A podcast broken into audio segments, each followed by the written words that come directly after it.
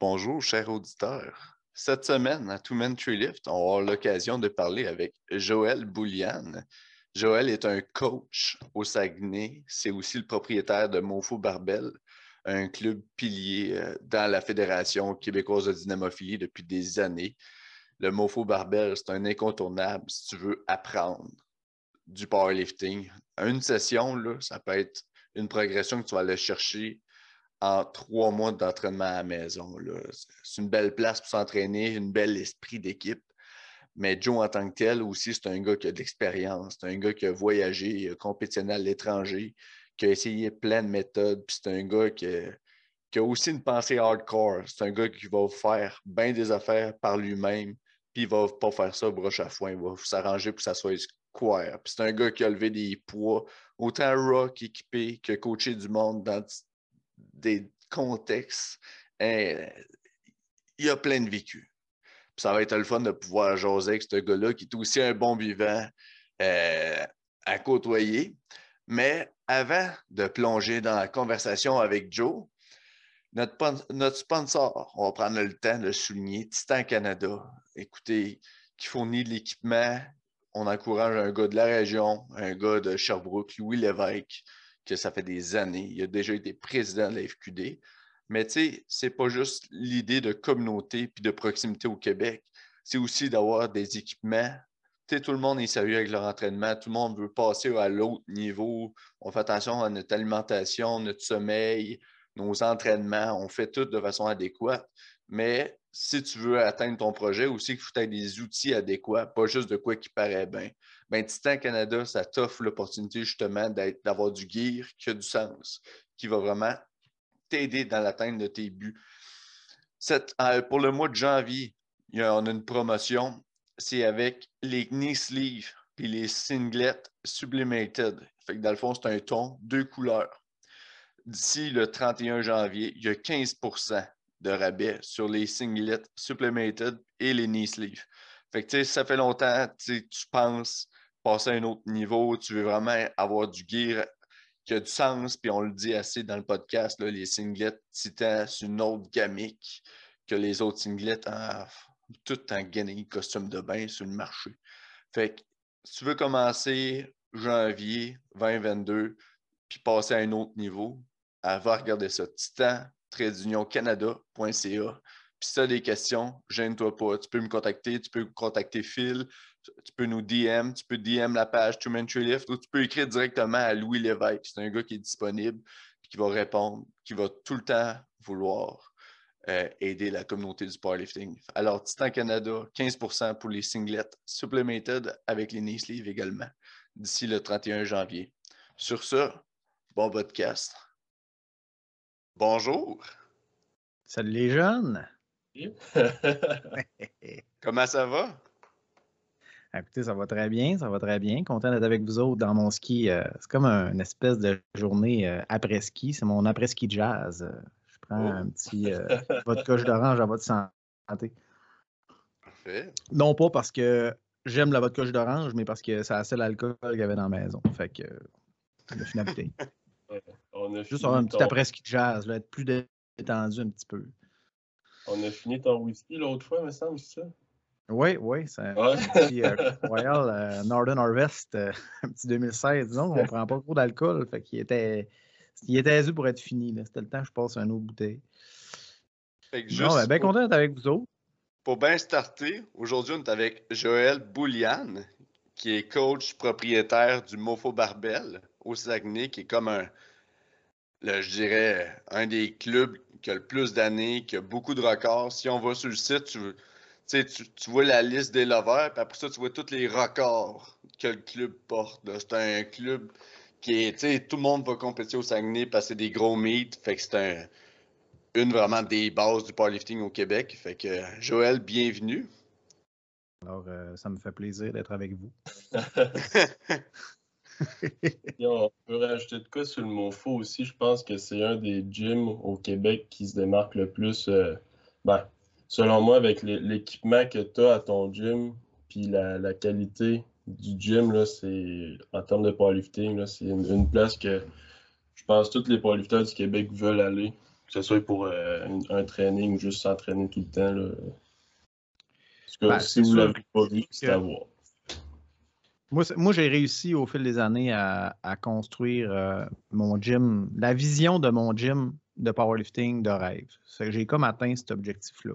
J'avais une vision, je l'ai réalisée, pratiquement à son plein potentiel. Fait que non, je suis très satisfait de quoi le gym a l'air. Euh, si les gens ne connaissent pas le gym, peut-être aller voir le, site internet, notre page euh, Instagram, ça peut être très bonne idée que vous allez voir ça parce que il y en a du millage dans cette gym-là, mon ami. Ça fait quand même depuis 2006 que le gym existe physiquement. 2008, excuse-moi, qui existe physiquement. Puis, tu sais, on est parti de rien. On est parti vraiment euh, un une cage, un bench, quatre plates. Puis, euh, j'ai grossi, j'ai réinvesti d'année en année, année en année, année en année. J'ai toujours réinvesti l'argent que je faisais. On a grossi. Puis après, on est rendu euh, en 2021, 2022 à à peu près 35 à 50 membres, ça dépend des périodes. Puis euh, c'est stable, gros taux de rétention, c'est vraiment plaisant, on est euh, très satisfait. Plus euh, une, vingtaine d'athlètes en ligne, plus une vingtaine d'athlètes en nutrition. Ça fait que moi j'ai une quarantaine de clients, Marianne a une, trentaine de clients. Fait qu'on est très satisfait de, de ce qu'on fait. On est pas mal à, pleine capacité. Puis avoir de quoi de plus gros, c'est pas quelque chose qui m'intéresse non plus. Tu parce que tu sais, on a tout le temps l'aspect, il faut grossir, il faut grossir. Mais moi, je suis comme rendu euh, en termes de, grosseur de gym, j'ai comme atteint l'apogée de ce que je voulais faire au Saguenay. Tu parce que la clientèle, on ne peut pas l'inventer. On est dans une, plus petite ville, on n'est pas à Montréal, on n'est pas à Québec. Fait que pour moi, tu sais, de, rouler avec ce, ce roulement-là, sachant que c'est un job qui est à temps partiel pour moi, mais qui est quasiment un job à temps plein, parce que j'enseigne en comme prof d'éducation physique à temps plein. Donc, c'est parfait pour, le, pour moi présentement. J'ai comme atteint le, top que je voulais. Puis je vais, je rouler ça encore une, bonne, une bonne coupe d'années. Juste au niveau de l'histoire du MOFO, tu sais, comme là. Ah, juste comme là, récemment, tu sais, pendant le COVID, tu as fait le move de déménager de Jonquière à Arvida. Mais avant le, le gym à Jonquière, t'avais-tu d'autres locations ou ça a été le gros déménagement? Non, on avait phase 1, ça a été. La phase 0.5, ça a été dans le sous-sol chez euh, mon, chum euh, Jonathan Gilbert à Cobalon.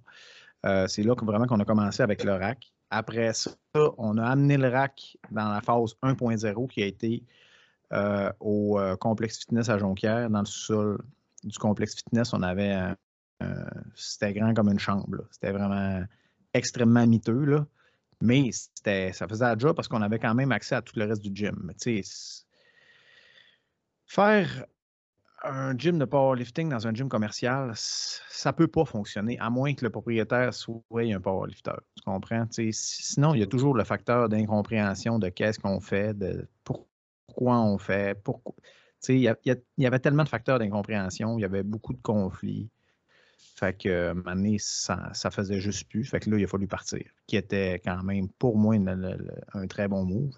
Pour qu'on s'enchaîne, euh, on s'enligne vers le, local encore plus miteux du 3805 euh, Saint-Félix, où euh, on a eu 10 années là-bas. 10 belles années parce que, c'était un local miteux, mais c'était ça que je voulais. à ce moment-là, moi, quand j'avais, je rentrais là, on avait 24 ans. Euh, je m'attendais à avoir euh, de l'eau qui me coule sur la tête quand il mouille. Il faisait 11 degrés l'hiver quand on s'entraînait. Mais il y a quand même du monde qui ont fait des records mondiaux en s'entraînant dans ce gym-là. Ça prouve qu'on avait de l'équipement de qualité. On avait un excellent contenu dans un contenant dégueulasse. Mais il y avait des graffitis sur les murs. C'était c'était intéressant quand même comme ambiance. on faisait ce qu'on voulait, comme on le voulait. C'était, on était chanceux de pouvoir s'exprimer dans un local de même, puis faire ce qu'on veut, puis d'avoir créé quand même euh, l'identité du gym à partir de ça. Fait que, Ça a été euh, dix très belles années, mais moi, après, ça, une fois, j'ai, j'ai eu 35 ans, la vision que j'avais de mon gym à 23 ans n'était plus la même de celle que j'avais à 35 ans. J'étais tanné d'être dans un endroit euh, moins clean. J'avais le goût de, d'avoir plus un training center où ce qu'on peut développer vraiment des athlètes avec de l'équipement de qualité. Tu que ça soit fancy, mais que ça reste euh, underground. Moi, c'est ça qui m'intéressait. Je voulais pas de quoi qui devienne commercial pour attirer une clientèle mainstream. Je veux que quand les gens ils passent en avant d'un fenêtre, qu'il y ait quand même une certaine crainte à rentrer dans la place. Il faut que ça reste comme ça. Euh, si ça devient un gym de guenilles, comme j'aime utiliser l'expression, ça va c'est pas quelque chose qui m'intéresse. Ça reste un gym de performance. Puis la performance, c'est pas pour tout le monde. Quand même que c'est super beau, bien enveloppé, bien liché. Quand tu rentres, là, que tu vois une fille squatter trois plates en série, que tu vois euh, euh, squatter 5 euh, reps à, 6,25, là, tu fais OK, c'est dans quoi je viens de m'embarquer là. c'est quoi cette place de malade mental là? c'est ça qui m'intéressait, puis tu sais, je veux qu'on. Ça va tout le temps rester de même. Mais, mais, mais, mais, mais, mais tout en gardant l'attrait pour que les débutants puissent s'entraîner en même temps que les gens expérimentés. Tu sais, un attrait, un point d'inclusion. Euh, je, prône l'inclusivité, je prône que les débutants s'entraînent en même temps que les gens qui font de la compétition internationale, nationale. Euh, je, crois vraiment à ce que ça crée un environnement qui est bénéfique pour tout le monde. Ça garde les meilleurs terre à terre. Ça je ne veux pas de clics tout simplement, dans mon gym, ça ne m'intéresse pas d'avoir des clics. D'avoir Ah, ben ça, c'est eux qui font de la compétition au niveau national. Eux autres, ils s'entraînent ensemble, puis ils chillent ensemble, puis ils ne parlent pas au moins bon. en CrossFit, j'ai vu extrêmement souvent ça. Là.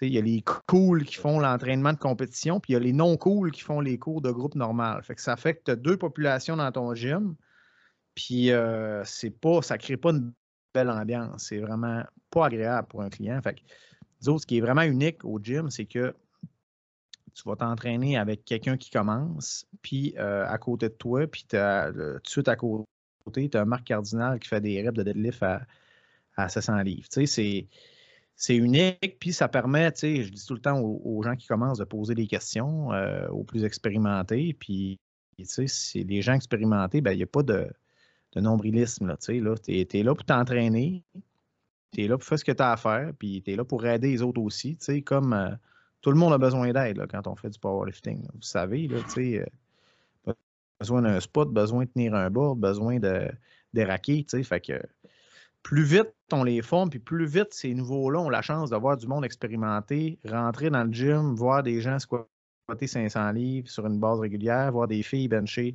des plates en rep sur une base régulière, ben, plus vite leur standard mental ben, évolue. si tu es une guenille qui rentre dans un gym de guenilles, où ce que le, plus gros squat, c'est trois plates, ben, tu sais, quatre plates pour toi, c'est une montagne extrême, là. Mais quand tu rentres dans un gym qui a trois plates, c'est une, charge d'échauffement, ben, vite, ton standard devient, même si tu le veux pas, ça devient plus haut que ce que tu, mmh. peux penser, là. Fait que ça, ça a beaucoup d'impact, le fait qu'on mélange les populations comme ça. Ben, ça montre au, au, nouveau, justement, que c'est possible d'atteindre ces charges-là. Puis, on... moi, je le vois souvent, là, quand je m'entraîne avec les nouveaux, autant je les regarde, eux, progresser, que eux, ils me checkent aller, puis ben, que ce soit moi ou n'importe quel autre athlète euh, de plus haut niveau, mettons. Là. C'est sûr que ça leur donne un coup de main. je me rappelle, quand moi j'ai commencé, je regardais les ceux au-dessus de moi, mettons.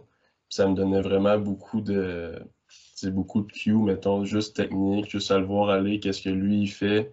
Ben, tu essaies de comme, mettre ça dans ton, en entraînement à toi. Puis, c'est de même que tu progresses en ayant du monde au-dessus de tout, en qu'à Fait que c'est hot, que, que tout le monde dans le gym, justement, on se parle, puis il n'y a pas de. sais, moi, je me, me mets pas comme au-dessus des autres. Je suis au même niveau que tout le monde dans ce gym-là. Puis c'est ça qui est le fun, justement, à, s'entraîner au monde. Il n'y a personne qui pète l'eau que le trou, puis on, on niaise tout ensemble, on s'aide tout, puis euh, c'est vraiment. Si ça arrivait, là, euh, moi, je tolère pas ces affaires-là. Là. Mofo, là, euh, oui, euh, ça veut dire motivation et force, mais ça veut aussi dire motherfucker. Puis c'est juste, c'est juste pour dire, te rappeler à tout le monde que tout le monde qui s'entraîne dans ce gym-là, tout le monde est un motherfucker. Tout le monde est un petit trou de cul. Tu as bien beau être champion du monde, tu es là pour t'entraîner, faire ce que tu as à faire et t'en aller chez vous après. Tu n'es pas, pas meilleur qu'un autre, tu n'es pas plus haut qu'un autre. Tout le monde paye son abonnement, tout le monde a le droit au même traitement égal. Puis c'est ça. Fait c'est pour rappeler, le, le mot faux, c'est vraiment pour rappeler qu'il n'y a, a, pas de statut de, de plus haut que personne d'autre dans le gym. Tout le monde est au même euh, niveau d'égalité. Puis c'est vrai, par exemple, quand on. Mettons, tu es de l'extérieur puis tu vas aller au MoFo, là, c'est quelque chose, surtout quand c'était à Jonquière, là. Sais, comme moi, quand j'ai déménagé, c'était en 2019. À l'été 2019, j'étais pas pire, mais j'avais pas rien de. Je venais d'avoir un, record provincial. J'étais correct. Fait que là, je déménageais au Saguenay puis j'étais gêné là, de m'annoncer au MoFo. C'est Johan Savinski qui m'a comme dit Non, non, tu t'entraînes pas euh, à sa rue Taché à Chicout. Tu t'en viens t'entraîner à Jonquière, au MoFo. Tu vas être mon partner. Puis, c'est les premières fois que j'allais m'entraîner au MoFo, là, psychologiquement, c'est comme j'allais à un meet. Là. Parce que tu as le standard de. C'est pas comme un gym commercial que tu es là, puis tu mets tes écouteurs, puis tu es dans ta bulle. Pas Tout le monde écoute la même musique sur le speaker. S'il y a quelqu'un qui squatte, tu passes pas en avant, sinon tu vas te faire tuer. Tu passes pas par-dessus une barre de deadlift, parce que sinon t'es maudit, puis t'encourages à le prendre. Fait tu les premières fois, c'était comme. J'allais donner ah ben là, on a fait le tour des règlements. Ça, je n'ai jamais parlé des règlements. Les règlements au mot faux, on va en parler. C'est intéressant que tu parles de ça. Ah, là, tu me dis, bon, pas d'écouteurs. Première affaire. Moi, quand je vous. Tu sais, j'ai la chance d'être propriétaire d'un gym, d'être un athlète. Tu sais, on a la chance de mettre la musique qu'on veut. Il y a une tablette avec Spotify, on met la musique que tu veux écouter. C'est sûr qu'il y a un choix de musique avec un niveau d'agression assez élevé. Puis pourquoi que je dis au monde de ne pas mettre d'écouteurs dans le gym? C'est parce que je veux favoriser une communauté. Puis écoute, si t'aimes pas ça le métal, puis d'un fois on met du rap, d'un fois on met du métal, d'un fois on met euh, new metal, whatever la musique avait, il y en a souvent, puis c'est sûr que ça revient, ça fait. c'est bien parce que tu un monsieur de 70 ans qui s'entraîne en écoutant du UKS Strain, bien du Hate Breed. Je trouve que c'est ça a un certain charme aussi, puis ça fait que la musique éveille, ça, je trouve que c'est bon pour euh, sortir un peu l'agression dans dedans de chaque personne. Ça crée une ambiance qui, est particulière, même si le monde n'aime pas la musique nécessairement. Euh, tu me parlais après ça de ne pas passer par-dessus à bord. Ça, il y a une raison. Ce C'est pas moi qui ai inventé ce règlement-là. Moi, la journée que j'ai appris le plus en powerlifting dans ma vie, c'était une journée de 2011 où je, coachais au championnat du monde junior euh, à Saskatchewan. Je coachais mon euh, Savannah Porzuchek qui était équipé mm-hmm. à l'époque, puis avait fini quand même troisième au monde à cette compétition-là puis il y avait, moi, c'est la première fois que je vivais une expérience de championnat du monde. Puis il y avait l'équipe russe qui était là. Puis, tu sais, c'est vraiment là que j'ai une révélation à quel point que, au niveau de l'équipement, là, euh, les, Russes, les Ukrainiens, ils étaient extrêmement dominants comparé euh, au reste de la planète. Là. Il n'y a aucun détail qui est laissé au hasard. C'est vraiment là, une dominance au niveau de l'équipement. Tu sais, quand j'ai vu une petite fille de 57 kilos squatter euh, genre euh, pas loin de, 460 livres, là, j'ai fait OK. Il y, y, a, quelque chose qu'on n'a pas compris. Là, je les, il était trois pour lui mettre une râpe dans chaque jambe. Il y avait genre à peu près 12 révolutions par jambe pour une fille de 57 kilos. C'était comme des petits crinqués qui s'en allaient faire des squats. Là. Euh, c'était vraiment, vraiment particulier. Fait j'ai eu la chance, by the way, euh, de rencontrer euh, quelqu'un de, qui était coach de l'équipe qui était aussi athlète dans ma catégorie. Fait que, moi, je le voyais open depuis longtemps. Fait que lui, il coachait l'équipe, il était là comme, comme responsable, puis je l'ai vu chiller dans le sauna, puis il était pas dans le sauna, dans, le spa de l'hôtel. Il tripait ses tatouages. Fait que j'étais capable d'avoir une espèce de, discussion via le traducteur avec, puis j'ai demandé tout simplement si ça tentait de, me montrer leur technique au début, j'ai lancé ça de même. J'ai dit, ce serait cool, je puisse m'entraîner avec vous autres que, à l'époque, j'avais pas autant de connaissances. Fait que, ben, j'ai vraiment créé comme une espèce de, de bande là, avec, euh, avec eux autres. Fait avec le traducteur, le coach, puis là, tu sais, les athlètes qui suivaient, les meilleurs athlètes qui chillaient tout le temps avec le coach. Fait qu'il était genre rendu 5-6 à chiller tout le temps avec moi et Savannah. J'ai passé trois jours à m'entraîner avec eux autres, un livre par jour C'est à peu près des sessions de deux heures là, par lift. Tu sais, là, tout le, le, reste de l'équipe Canada était là, mais what the fuck, c'est qui fait que les Russes, pourquoi qu'ils. C'était pas super. C'était pas vraiment bien vu, là, tu sais. Je voyais que le monde était crissement jaloux, par exemple. Comment ça se fait que le petit Canadien se faisait coacher par les Russes, OK, tu sais, puis normalement, ils sont réputés qu'ils ne partagent pas vraiment leur, euh, leur technique. Ben, au contraire, moi, là, j'ai appris plus en trois jours que dans toute ma vie, mon gars. Ça a été euh, trois, euh, trois, journées là, où j'ai vraiment appris énormément de, détails au niveau technique, surtout, puis même sur la programmation, la, façon qu'eux autres utilisaient leur système d'entraînement. Puis il est ressorti en affaire. Quand, la, quand on faisait le deadlift, il y avait, euh, je passais toujours par-dessus ma barre quand je finissais mon livre. Puis à, toutes les fois, là, le, coach était là, il capotait, j'étais là, pourquoi il capote de même? Là, euh, tu sais, ça restait de même. Puis là, la rep d'après, je repassais par-dessus la barre. J'étais là, qu'est-ce qui se passe? Là, le traducteur, à un moment donné, il m'arrête, il dit, ah, OK, uh, if you travel one more time over the bar, uh, it will hit you in the face. OK, OK. C'était sérieux, là. C'était vraiment sérieux, là. Je manquais de respect à la barre énormément. Puis c'est ça. Avec le traducteur, il m'expliquait que finalement, euh, en Russie, les athlètes, même en altéro, c'est pareil, personne ne passe par-dessus la, barre parce que euh, euh, la barre, c'est une entité qui ne change pas. Que, que tu sentes bien ou que tu ne files pas, la barre, elle, elle, s'en calisse. Euh, que tu as eu la pire journée de ta vie, mais tu vas arriver au gym, 225 livres, deux plates, ça va toujours être deux plates. Tu ça ne sera pas euh, une journée que tu te sens bien, ça ne sera pas 185 livres, deux plates. Non, ça va rester deux plates.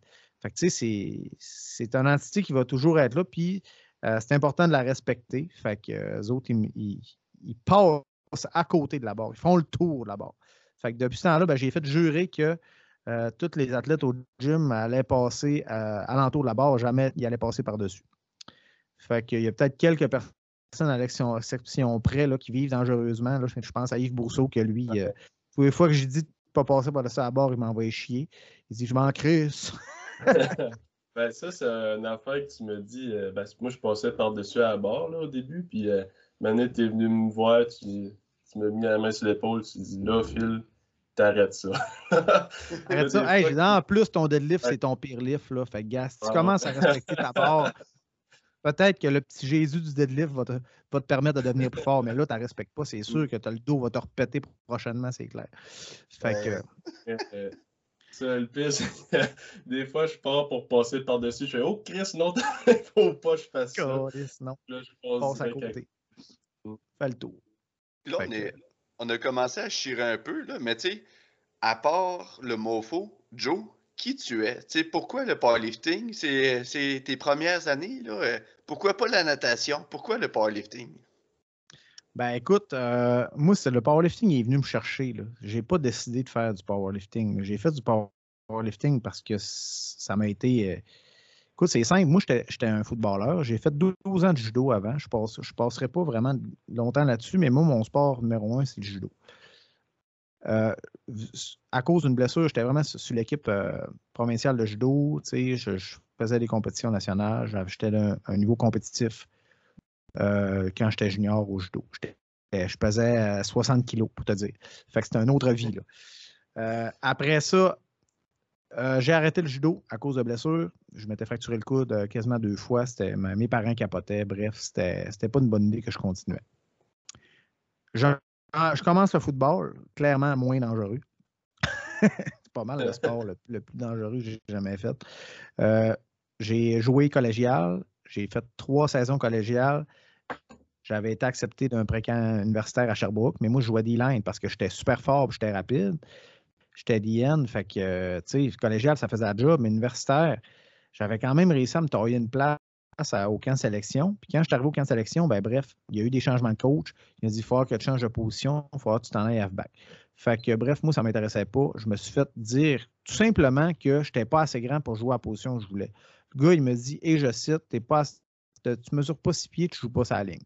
Va-t'en halfback. Fait il ne m'a même pas regardé jouer, il m'a juste dit, décalisse. Fait que moi, ça a vraiment été un, échec euh, total. avec le football, là, ça n'a pas été une belle expérience. Je suis parti de là, je pleurais ma vie, mon gars. Euh, c'était, ça a été un esti d'échec pour moi. De me faire dire que j'étais trop petit pour faire quelque chose. Tu finis ta carrière collégiale, tu es au sommet de ta forme. Je me sentais en puis c'est comme, ben là, OK, qu'est-ce que je dois faire? Fait que, bref, j'avais commencé mon bac à l'université euh, en enseignement. Puis ça, au moins, c'était cet. Puis euh, il y a Joe, euh, mon ami, il me dit Hey, je nous ai inscrit une compète de powerlift. Je fais T'es-tu malade? Je fais OK, man, j'embarque. Là, il me compte c'est quoi le powerlift. Il y a du squat, il y a du bench, du deadlift. C'était le championnat provincial de Sainte-Marie-de-Beauce de 2006. Fait que moi et lui, on arrive là. Mon Louis Lévesque, arbitre le plus stiff qui est là, nous accueille à, peser. On n'était même pas sur la liste, on n'était même pas inscrit, il n'y avait même pas eu nos paiements. OK? Là, il dit ben là, les boys, vous ne pouvez pas compétitionner, vous n'êtes pas qualifiés, vous n'êtes pas, euh, vous pas inscrits, vous n'avez pas de carte de membre. Ben écoute, ça ne fera pas, là. Vous pouvez pas. Il faut vous en retourner chez vous, je suis désolé. Là, moi, là, moi je capote. Si on est monté là, on a couché avec. Moi, je m'étais fié sur Joe pour dire qu'on était inscrit finalement. Dans ce temps-là, en 2006, tu retournes en 2006, c'était pas Facebook. Là. Facebook, ça ne marchait pas. Là. Ça a été un petit peu plus tard. C'était vraiment. Euh, euh, on s'envoyait des lettres puis des téléphones. C'était même, les formulaires d'inscription. C'était un chèque en format lettre que tu envoyais. Puis, si je me sens vieux, c'est incroyable. fait que, il y, a un monsieur, OK, euh, Dieu est son nom, euh, Feu Serge Charret, un, dynamophile de Bécomo qui arrive à côté. Il me dit Hey Louis, laisse-les compétitionner. Je vais m'en occuper. C'est mes deux poulains. Ils ont du cœur. Ça va bien aller, moi lui expliquer comment ça marche. Laisse-la aller. Fait que là, Louis, il dit OK, c'est correct. On va les laisser compétitionner. fait que euh, Louis nous a laissé compétitionner. J'ai raté mes deux premiers squats. J'ai failli me tuer. Ça a été un enfer. Finalement, j'ai eu mon troisième. Des beaux souvenirs, par exemple. ça a été la piqûre, mon gars. Euh, j'ai sauté là-dedans à pieds joints. Puis euh, j'ai jamais regardé en arrière depuis ce temps-là. Avais-tu l'équipement? Ou t'étais arrivé genre euh, t-shirt? Joe, ah, non, on avait. Euh, Joe, il avait acheté de l'équipement quand même sur Elite FTS. On avait euh, un mini-saut. C'était un, un, singlet, là. C'était carrément un singlet un petit peu plus tight. Là. J'avais des knee wraps, puis c'est ça. C'est pas mal ça. On avait de l'équipement de base. Oui, dans le temps. En 2006, c'était pas encore. ça n'avait pas switché au Raw? Oui, oui, c'était. Non, non, c'était. Le, le Raw, c'est arrivé 2000, 2014. Fait que. c'était. Ouais. Non, c'était pas 2014, 2012, excuse-moi. De 2012 à 2013, c'est ça. La première coupe non officielle a été en 2012, fait que, en Suède. Fait que c'est là que c'est arrivé, le rôle. Fait que là, depuis ce temps-là, t'es es rendu addict, là? Ah, depuis euh, cette journée-là, ça a été euh, le début d'une belle histoire. Autant que, tu sais, moi, les, coachs athlètes, il y en a beaucoup, mais il y en a beaucoup que ça ne fait pas non plus. Puis, tu sais, moi, je voulais un gym pour m'entraîner. Puis, euh, en même temps, quand je m'entraînais, ben, j'ai commencé à coacher parce que ça me faisait un beau plan B. Puis, l'enseignement, moi, j'étais très précaire. Fait que, tu sais, j'ai décidé d'ouvrir mon gym. Puis, ça a donné que, tu sais, j'ai fait mon chemin comme ça. Puis, aujourd'hui, ben, je suis bien content. Ça va bien. Les affaires vont bien. Ça roule. J'aurais une question. Oui. Ton nickname, là, Joe Bull, ça, vient d'où, ça, le Bull? C'est. C'est George Bryant. Euh, ceux qui connaissent peut-être euh, Jay Strong sur, euh, sur, sur Instagram, là, Gas Station Ready, c'est lui qui m'a donné ce nickname-là. Parce qu'il m'entraînait. Lui, il m'a vu au Royal Unity en 2012. Puis il me disait. il disait mon nom, puis il disait hey, You're like a bull, like a crazy bull il trouvait que j'étais intense. il trouvait vraiment intense. Fait que c'est ça. Fait qu'à partir de ce moment-là, j'ai commencé à, à, me nicknamer euh, Joe Bull. Fait que euh, ça a resté comme ça. ce que tu me disais, c'est que tu étais un lever qui était vraiment intense, puis que tu arrivais dans la compétition, puis le monde savait que tu étais là juste parce que, avec ton ah attitude, là, tu déplaçais ah de l'air. Sérieusement. quand, quand, quand, tu sais que tu es d'un meilleur, là, moi j'ai toujours un été très, très intense à la plateforme. Puis euh, même encore aujourd'hui, peut-être que là, c'est pas le même type d'intensité parce que Mais je suis un gars intense. Là. Mm. Si demain matin je décédais, tu aurais des gars des, des States qui, qui m'ont vu compétitionner au Reality, qui, qui, genre euh, Janie Raw, ben, euh, Sam Bird, qui écrirait probablement qui un hommage à moi en disant que j'ai été un des, un des seuls à sacrer en français durant l'hymne national américain avant qu'on pète. Parce que il y avait une juive de 13 ans qui fallait qu'il fasse sa compétition la même journée que nous autres. Elle utilisait le rack que je prenais pour me warm-upper. Puis j'étais en retard dans mon mes warm-up à cause d'elle. Fait que j'étais en tabarnak, pas besoin de te dire. Puis euh, je invoquais tous les saints du Seigneur pendant que l'hymne national était en train d'être chanté par, par quelqu'un de l'autre côté. Moi, j'étais là, tabarnak de calice. Puis je me craquais comme un esti de mon gars. J'étais tout seul comme un rat. Ah, c'était. C'était quelque chose. Mais euh, c'est des beaux souvenirs, effectivement. Là, on parle de Raw équipé. Moi, sûr que dans le podcast, Joe, je- j'en parle de temps en temps. J'essaie d'initier des apôtres supplémentaires à la secte équipée. Mais comment tu décrirais ça, toi, admettons, la différence entre Raw et équipé? Là, pour quelqu'un qui fait juste à regarder des, des benchers puis des squat suits puis qui sait pas trop c'est quoi le feeling? Le- le- la différence principale, il faut que tu vois le, le powerlifting équipé, c'est le sport extrême du powerlifting. C'est- un autre level. Là. Quand, déjà là, c'est quand même un sport qui est quand même assez extrême en, en soi, de faire une charge maximale, de te mettre la charge la plus lourde que ton dos peut lever pour éviter que tu casses en deux. Déjà là, c'est quand même un sport assez, assez brutal en soi. Mais là, ajoute à ça un suit puis des knee wraps qui vont faire que tu vas probablement être capable de mettre plus lourd, pas mal, mais euh, ton corps a quand même la même charge sur le dos. Là, c'est... Fait que là, tu as la tête qui veut exploser, tu as les yeux qui veulent exploser. Finalement, c'est encore crissement plus inconfortable. Puis, tu as une espèce de sentiment de, de vouloir imploser à tout moment. Mais c'est c'est ça. C'est le sport extrême du powerlifting. Parce que là, tu n'as pas juste toi, ton singlet puis ta ceinture à gérer. Tu as toi, ton suit. Mettons qu'on parle de bench, ben, tu as ton bench shirt. Si ton bench shirt, tu t'es entraîné avec puis tu n'es pas au même poids à peser que quand tu t'es entraîné avec, tu es juste deux livres de moins, ben, ça va faire une différence. Il va être moins tête, il va moins t'en donner. Puis ton handler, si ton handler il est mauvais, puis il n'a pas d'expérience, puis il ne sait pas comment c'était ton gilet, ben c'est un autre facteur. Si ça- il y a plein d'autres facteurs qui s'accumulent à ça sur ta performance. Fait que c'est pas juste toi, là, tu sais. Si, exemple, là, je prends les meilleurs pays, là, tu sais, ils ont des handlers qui sont payés pour aller aider le monde. là. Mm. Moi, mon dernier national, OK, j'avais personne pour mettre mes knee wraps, man. C'est assez fucking loser, là. OK, c'est... J'ai mis mes knee wraps moi-même, là. Tu sais, j'étais brûlé avant d'aller faire mon essai, là. Fait que, tu sais, c'est- c'est vraiment, là... euh, ça, ça dépend de plusieurs facteurs. Le sport, le, le- le- le powerlifting équipé, c'est un sport d'équipe. C'est vraiment, il faut que tu travailles en, en équipe. Normalement, quand on bench en gilet, on bench en équipe. Il y a tout le temps 3-4 personnes qui ont des gilets de bench qui bench. C'est des breaks de, de, de 10 minutes entre chaque série. C'est des trainings de 4 heures. Ça finit plus de finir. Déjà là que c'est long de s'entraîner là, équipé, c'est deux fois plus long. Mm. Fait que c'est c'est un autre dynamique. C'est vraiment un autre planète. Mais moi, j'aime ça, mon- démontrer que c'est le sport extrême du powerlifting. Puis on est chanceux, on a deux sports dans un. Comme moi, tu sais, je suis un athlète vieillissant. C'est sûr que j'aime ça compétitionner rat. Mais euh, le rat d'aujourd'hui, euh, écoutez, là, on ne se cachera pas, là, le niveau est rendu extrêmement élevé.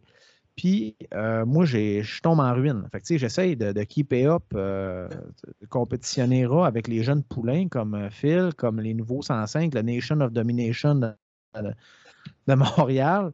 Euh, sérieusement, les gars sont forts en tabarnak, ça n'a pas de maudit crise de bon sens. Fait qu'à un moment donné, ben là, moi, c'était plus avantageux pour moi que je m'entraîne équipé. Premièrement, parce que quand je m'entraîne équipé, mes articulations sont soutenues. Fait que j'ai plus de douleur articulaire. Quand je m'entraînerai, j'ai mal aux hanches, j'ai mal aux genoux, j'ai mal à la vie. Fait que, tu sais, à un moment donné, tu veux continuer de t'entraîner, ben, moi, c'était ça qui était le- le- la meilleure option pour moi de m'en aller équiper. En plus, je suis compétitif. Fait que moi, j'ai la chance que l'équipement m'en donne énormément. Fait que c'était, euh, tu sais, c'est niaiseux à dire, mais j'ai pris, j'ai pris à peu près 10 livres de masse musculaire dans les, derniers quatre mois depuis que j'ai recommencé à m'entraîner équipé. Parce que mon corps s'adapte à l'overload extrêmement bien. Mes lift craw, ils montent. Euh, ça, ça, a un avantage de s'entraîner équipé. Puis, particulièrement, je finis là-dessus. Euh, les gens qui, qui, ont de la misère à développer leur bench, l'overload au bench, mon gars, tu sais, je pense que Charlie, tu peux même en, témoigner. C'est un carry-over direct là, dans, les, deux premières années. Là, ça marche, je te jure.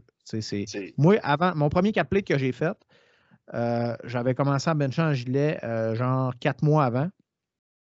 Puis euh, j'avais jamais fait quatre plates au bench de ma vie, posé. le plus que j'avais fait, c'était trois plates 25. Puis je suis arrivé un soir, j'ai enlevé le gilet, on a fait un max puis j'ai smoké quatre plates. Fait que tu sais, j'en avais même pas eu conscience. Ouais, non, c'est vraiment spécial le bench shirt. Puis tu sais, juste, tu en as parlé un peu de la masse musculaire depuis que je suis équipé, là, mon upper body là, est en train d'exploser. J'ai les épaules rendues comme des boules de bowling comparé à avant. J'ai les traps qui pop.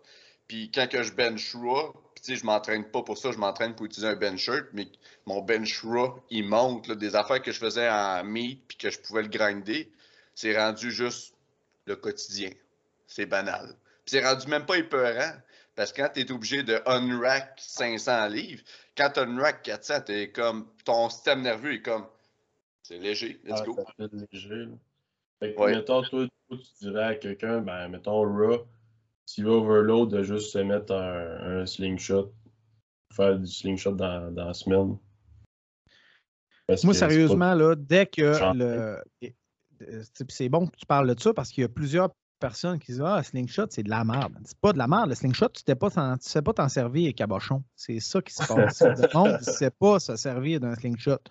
Premièrement, un slingshot, tu ne sais pas t'en servir, c'est calissement dangereux, OK? Parce que tu peux te ramasser avec une barre d'en face.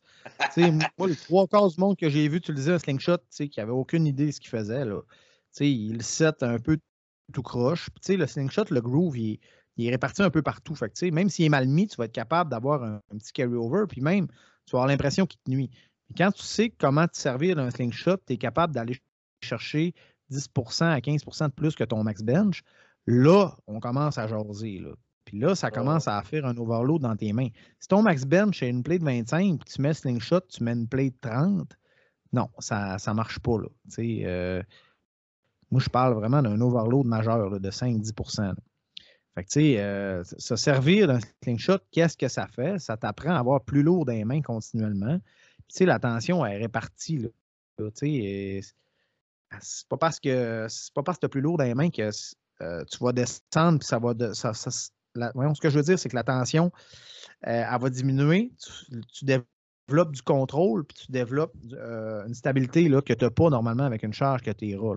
Ouais. L'overload en haut, là, les triceps, là, ça paraît énormément si tu es capable de rapper, euh, si tu es une fille, ton meilleur bench, c'est une plate de 25, puis tu veux faire deux plates, puis tu es capable de faire deux plates, deux plates 5, deux plates 10, quand tu vas déraquer deux plates raw, tu vas être confiante. Là. Tu vas faire OK, c'est pas de l'inconnu. Je sais c'est quoi avoir ça dans mes mains. Fait que euh, j'ai vraiment, vraiment eu des bons résultats avec mes athlètes, avec le slingshot.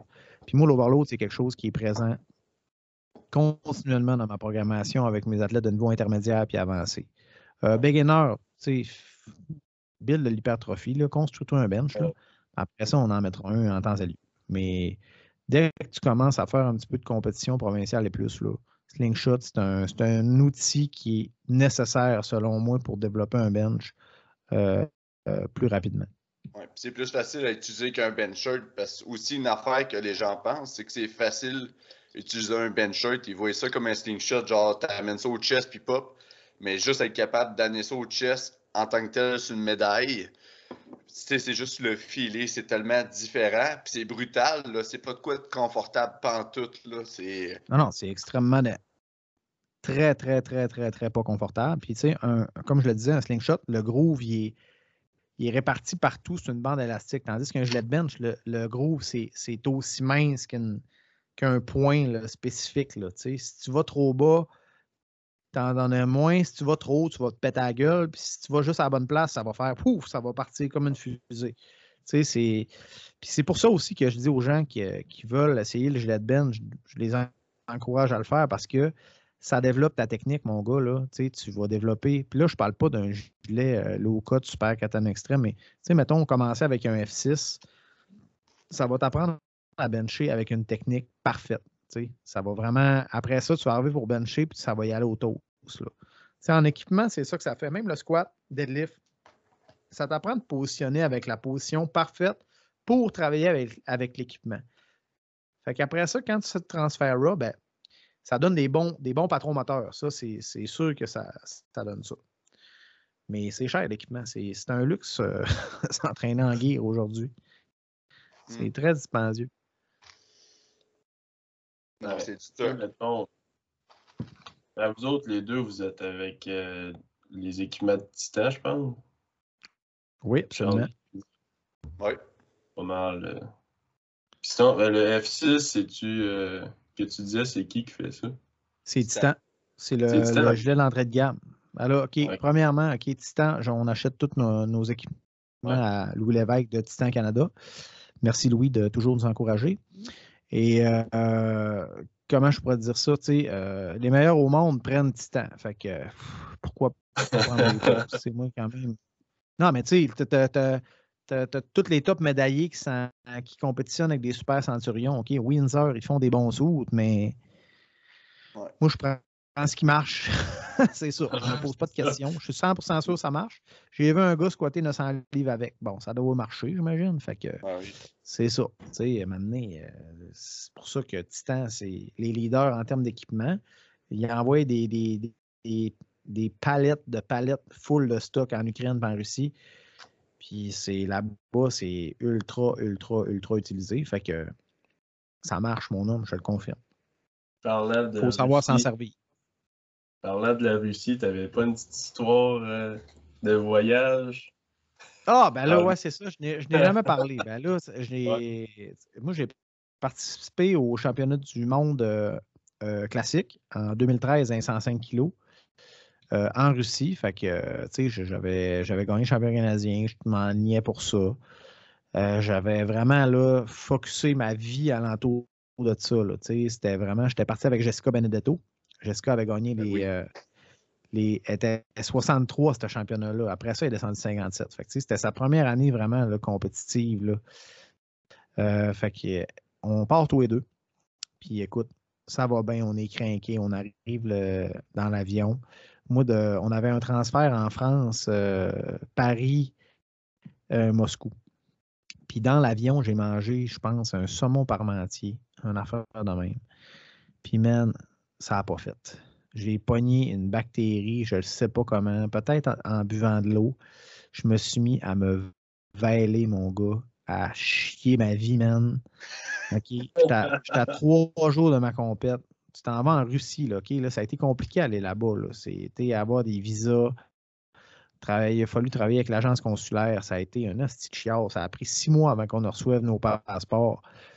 C'était vraiment compliqué. Là. Fait que déjà là, passer douane, pour moi, c'était vraiment stressant. C'était quelque chose que.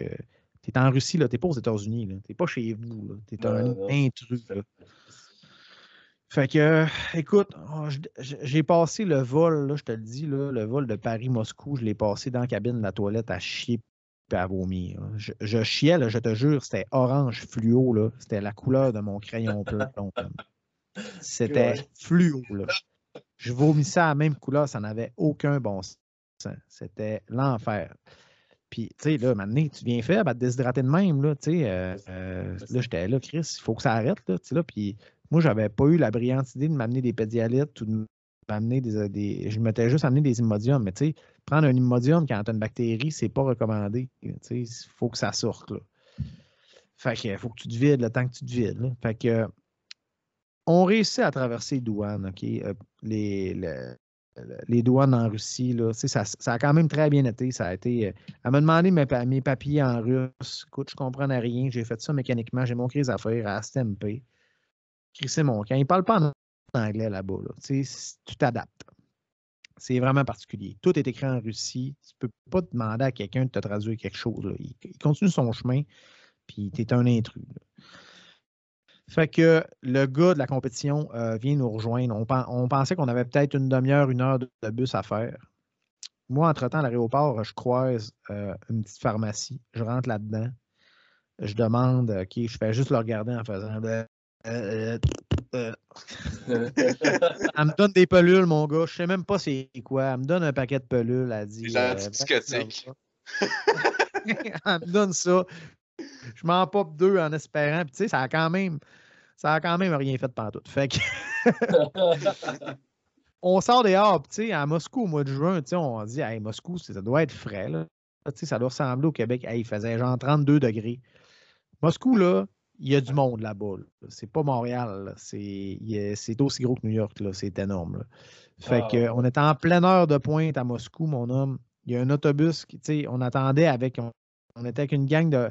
Il y avait des Français de France, il y avait des Finlandais, il y avait des Suédish, il y avait euh, les Samoins, euh, il y avait toutes sortes de monde qui étaient avec nous autres, qui attendaient de monter dans le bus pour se rendre au site de compétition, qui était à Susdal, qui était vraiment le trou perdu des villes de genre 400 habitants maximum, même 300 habitants. Fait que on part de Moscou, on pensait que c'était une demi-heure de bus, c'était trois heures et demie de bus, man. Mais là, c'était pas un intercorps qui est venu nous chercher, c'est un autobus jaune, man, on dirait, genre qui datait de 79 avec un espèce de toit ouvrant gigantesque sur rail. Il faisait, même 45 à 50 degrés là-dedans. Moi, j'étais blanc comme une peigne de lait. Je vomissais ma vie dans un sac de carton. Pendant le voyage, man, il y avait une petite Finlandaise à côté de moi que je trouvais cute qui me regardait et qui faisait J'étais la vidange humaine de ce voyage-là. Bennett, elle me regardait, elle dit Joe, tu vas crever. Les Français étaient là. Ouais, mais il va crever, là. Euh. Arrêtez-le, putain, là. Trouvez-lui des médocs. C'était le pire voyage de toute ma vie, man. Fait que j'étais à trois jours de ma compétition. J'ai perdu 11 livres en 48 heures, pour te dire. Fait que, tu sais, là, quand tu dis que ça va mal, là, quand tu penses ça va mal avant une compète, rappelle-toi que je t'allais faire un, championnat du monde et que j'ai perdu 11 livres en 48 heures, une journée avant ma compète. Fait, fait que là, tu sais, moi, je me dis, bon, ben là, on arrive au site de compétition. OK, j'arrive dans la chambre d'hôtel. L'organisateur de la compétition, qui est encore très actif aujourd'hui dans la fédération, Sergei Ivanov, il me trouve de, l'eau minérale, mais tu sais, l'eau minérale, il y a rien de ça de l'eau minérale là-bas. Il y a de l'eau minérale, la vodka et du Pepsi. C'est tout ce qu'il y avait. OK, hmm. fait que euh, tu vas d'un dépanneur, là, c'est de la vodka, du Pepsi, de l'eau minérale fait que euh, des pésialites, ça n'existait pas. Je ne sais pas pourquoi il n'y avait pas ça là. Il n'y avait pas de Gatorade, il n'y avait rien. Fait que là, je me faisais dégazer de l'eau minérale, puis je buvais de l'eau minérale comme un innocent. Fait que là, on avait hâte de déjeuner le lendemain, voir c'était quoi qu'il y avait à la carte de déjeuner. C'était du bacon pas cuit, des saucisses euh, stimées, du lait chaud, puis des céréales pour 17 piastres US. Fait que, écoute, ça a été très dur de me réhydrater et de manger des affaires convenables pour que je reprenne du poids. Et j'ai même euh, eu l'espoir, j'ai vu un coach américain se promener avec une boîte de pizza. J'ai fait ça y est, j'ai dit, je vais me coller de la pizza. Je lui dis euh, Je vais le voir. Où tu as collé ta pizza? Il dit ah, Va au front desk, demande-lui qui te colle la pizza. Excellent. Fait que là, j'avais l'espoir de me réhydrater en mangeant de la pizza et tout ça. Je colle la pizza il t'arrive une Lada, man, décalissée, genre, man, je comprends même pas comment ça se fait qu'elle roulait avec un, gars avec deux dents dans la gueule, qui débarque. J'avais collé huit pizzas parce que je me suis dit, ben là, je vais manger des pizzas tout le reste de la semaine. Il m'arrive avec les huit pizzas, mais il y avait trois boîtes. Fait qu'il avait empilé les pizzas une par-dessus l'autre.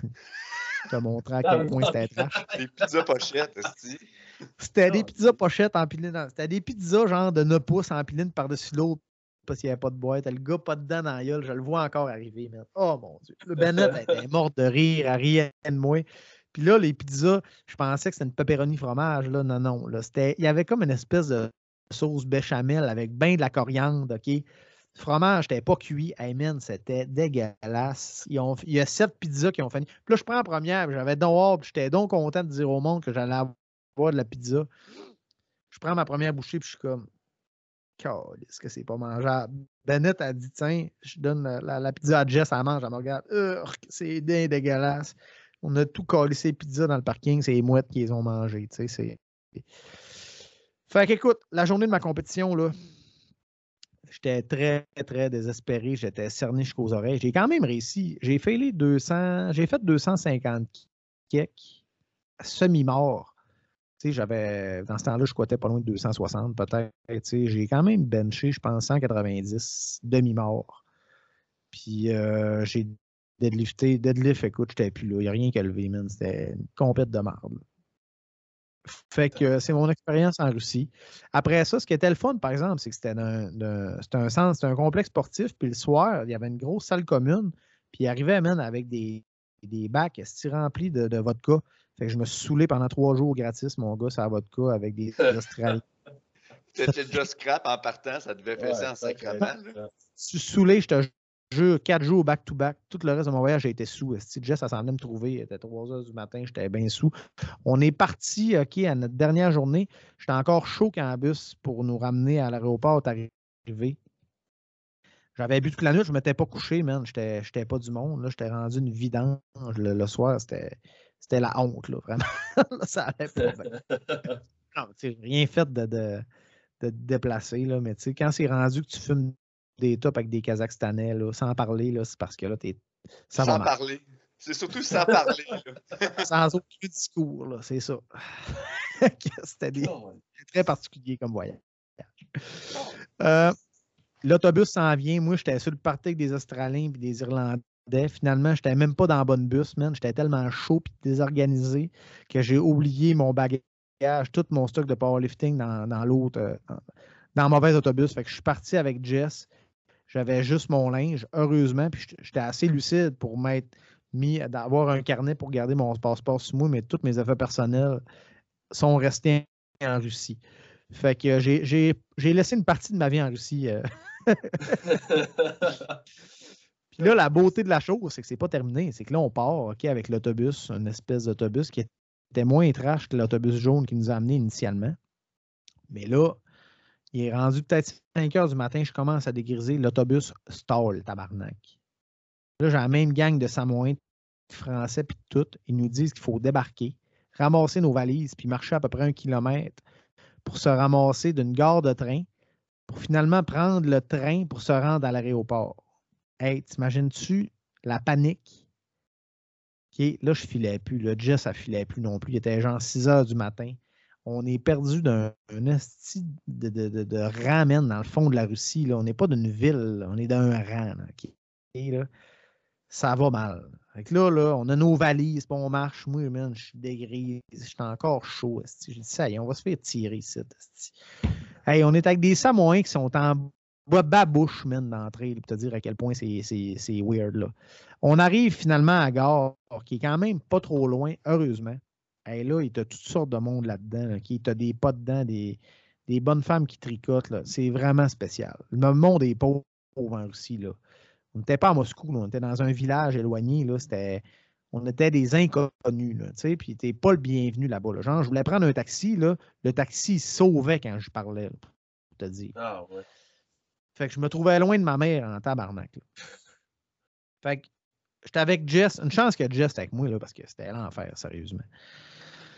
On achète nos billets de, train. Écoute, on comprend rien. Moi, tout ce que je sais, c'est que Moscou, c'est Moscou-Bas, puis qu'il faut s'en aller à Moscou-Bas. Fait que là, je dis, bon, ben Moscou-Bas, Moscou-Bas, on, ramasse nos billets, on se retourne, on a perdu tout le monde, man. Il y avait tellement de monde dans cette petite gare-là.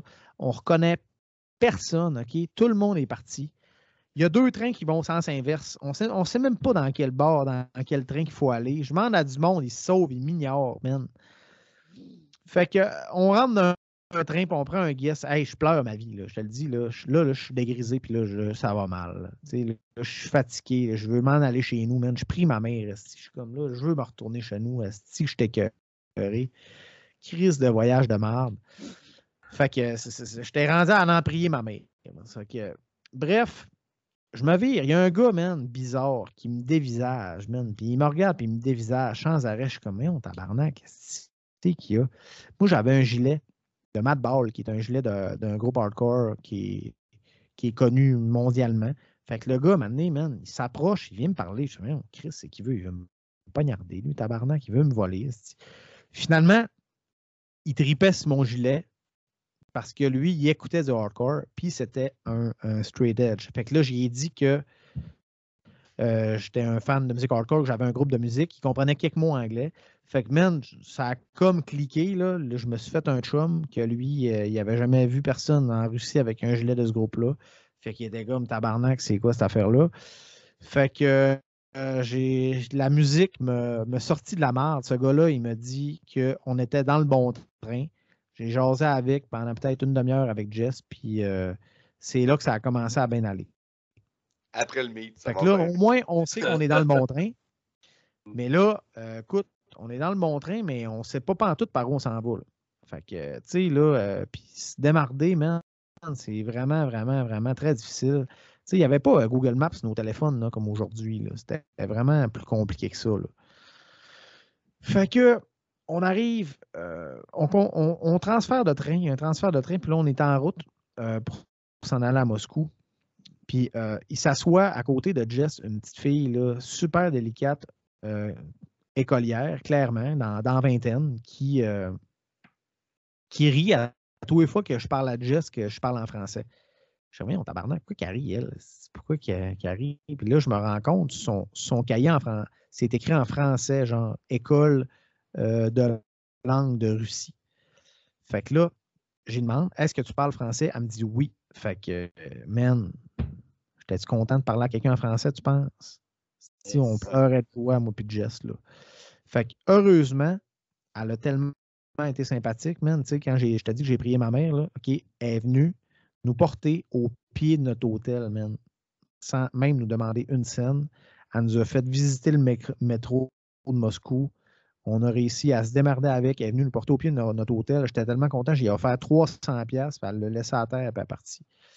Puis euh, j'y parle encore de temps en temps sur Instagram aujourd'hui. Ça s'appelait Yaroslava. J'ai capoté mon gars. J'ai eu un ange gardien. On a eu un ange gardien ce journée-là. Euh, le métro de Moscou, c'est, genre deux fois plus gros que le métro de New York. C'est énorme. Fait que c'est. On a été vraiment chanceux de l'avoir. on, a eu, on a eu de la chance dans notre, dans notre voyage. Puis euh, après ça, là, ça a été le début de, la beauté parce que là, on était sur la place rouge, on avait un hôtel 5 euh, étoiles sur la place rouge. Écoute, ça avait coûté genre 800 US la nuit, mais une fuck off. On en profite, là. On avait des valets, euh, C'était vraiment super luxueux. Puis ça a fini mon voyage en Russie comme ça. Mais tout qu'un hostile voyage, j'aime pas. Check dans ma vie, je ne retourne plus là. C'est ma prochaine question, c'est t'aimerais-tu retourner? Non. non, terminé. J'ai ben, donné pour la Russie. Euh, juste le processus d'aller là, si euh, Ah, c'est compliqué. Ça, te prend six mois juste pour, savoir si tu peux y aller. Ah, j'ai vu des affaires louches là-bas, mon gars. Tu sais, il y a une espèce de.